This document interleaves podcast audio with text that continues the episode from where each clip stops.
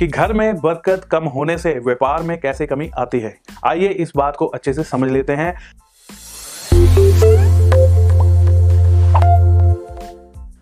कम से कम 10-15 मिनट ज़्यादा टाइम आपने जितना लेना आप ले सकते हैं। तो उनके किचन की अच्छी तरीके से झाड़ू लगाओ, पोछा लगाओ, वहाँ पे ज़मीन साफ़ कर दो। फिर वापस आ जाओ अपने घर। उसको आपने मिक्स नहीं करना है जो आपके घर के जो है झाड़ू पोछा उसमें मिक्स नहीं करना, उसको अलग रखिएगा। फिर अगले दिन जाओ। फिर वापस आ जाओ। ऐसे तीन दिन जाइए लगातार। और ये अलग अलग जगह भी आप जा सकते हैं।